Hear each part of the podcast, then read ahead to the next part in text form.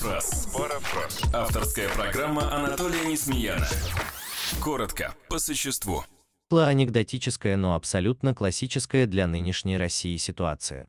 Некая группа патриотических граждан публично обратилась с призывом проверить двух рэперов Noise MC и Оксимирона на предмет содержания их творчества. Руководитель Следственного комитета с глубоким пониманием отнесся к просьбе и поручил организовать проверку. Патриотов дала заднюю и сообщила, что вообще-то их обращение было вымышленным и специально составленным в идиотской форме. Но поздно.